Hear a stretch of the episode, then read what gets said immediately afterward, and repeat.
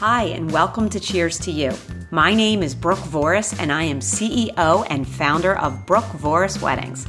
We are wedding planners and consultants, and sometimes we even take on the role of an unlicensed therapist when needed. This show is going to give you a behind the scenes look at what really goes on in a wedding planner's life. Throw in a meticulously neat husband, a handful of energetic kids, a crazy dog, and an overly close, overly opinionated family, and you have just been introduced into my world. It is a full, fabulous, fun life with big and small wins, but also a lot of bumps along the way. However, good or bad, they have all brought me to this moment, and I would love to share them with you. Let's get started. Cheers to you. Hi, this is episode 14 of our 30 timeline topics in 30 days.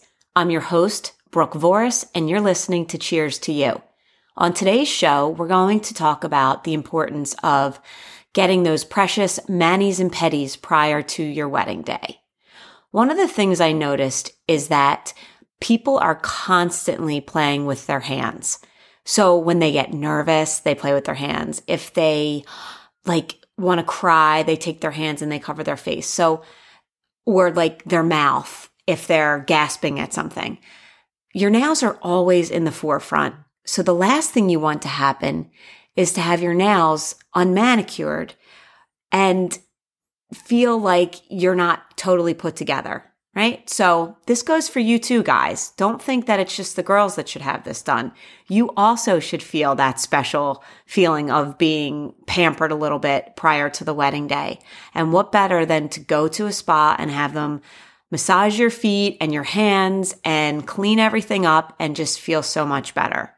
Keep in mind though, when you do go to the nail salon, if you're doing a color on your nails and your toes, make sure that you have that color with you as a backup. Don't just let the salon paint your toes or your nails and then leave and not have something to take with you. Oftentimes they can do little sample bottles for you if you don't want to buy a full bottle for some reason. But they will do that for you because if it chips or nicks, you want to be able to do a quick touch up because you probably won't have time to get back to the salon. Another thing that sometimes people do is they like to do their nails prior to their rehearsal. So that way they're fresh for rehearsal and also the wedding. So keep in mind when doing that, if there's anything that you're doing in between. So if your rehearsal is a Thursday night and your wedding is Saturday, then just make sure that you have a little bit of touch up paint in case you need to touch up and make sure that you're not doing anything overzealous with your hands. Like building an arch or an arbor or lugging all of your special touches over and you're going to chip. Because if that's the case, you may just be better off waiting until the day of to have this done. A quick little story that I wanted to share is about a couple that I worked with. And the bride was telling me that when she suspected they were going to get engaged, the only thing she said to her fiance was, please, please, please make sure my nails are done and they're not chipped. So that way, when I look at my ring finger and my nails and my hands, like everything looks so nice. And when I send pictures to people, it looks so nice. So lo and behold, he plans this elaborate proposal. Like he thought of everything under the sun and he did such an amazing, special, special um, proposal for her. And when I talked to her, she said, Do you believe that everything he thought of, the only thing he didn't think to do was tell me to paint my nails? She said, Brooke, all I wanted was my nails painted. And now every time I look at those pictures of that fantastic view and, the, and think of that special moment, I think of how my nails look a disaster and are chipped in those pictures. So it it sounds like it's not a big deal, guys, but I'm telling you, it is. It's all about looking good and feeling good. And this particular bride made sure come the wedding day, she looked great and her nails were beautiful. But just keep that in mind when you're proposing. Make sure their fingernails are painted. Hey, podcast listeners, this is Brooke Voris. I don't know about you but I'm a person that wears many different hats. So I am constantly looking for easier ways to get things done, especially in today's world when it isn't so easy to leave the house anymore. Brooke Voris Weddings is in the final stages of launching a virtual workshop for all of the couples that need some upfront help planning the big day. All of this is done via your computer in the comfort of your own space. This is specifically for people who do not need in person help on their wedding day, but just need some direction in putting it all together. This is designed for the couples that have day of coordinators included at their venue already, but realized quickly, other than handing them a list of preferred vendors, they aren't able to assist much with anything else until the actual wedding day. It's also for someone who says, I really just don't have the time to look everything up, or where do I start? If any of this sounds like you, reach out to us at brookevorisweddings.com and let us know that you're a podcast subscriber by clicking on the virtual planning workshop and entering in Cheers to You. We will send you information on the workshop and its pricing.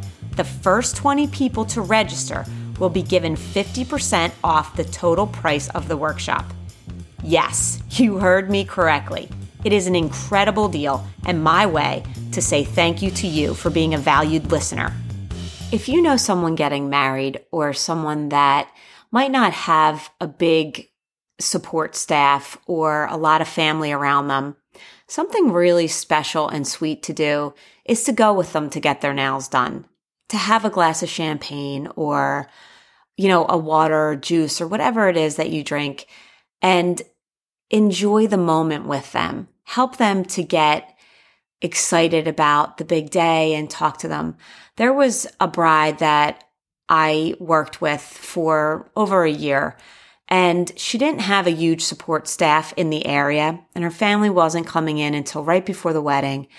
And she was going to get her nails done by herself because her one friend that was going to go with her, something happened and she wasn't able to. So at the last minute, it was just her going alone. And all I could think of was, for my for the day of my wedding, I would not want to be alone at the spa. I would want somebody to be there with me to get excited with.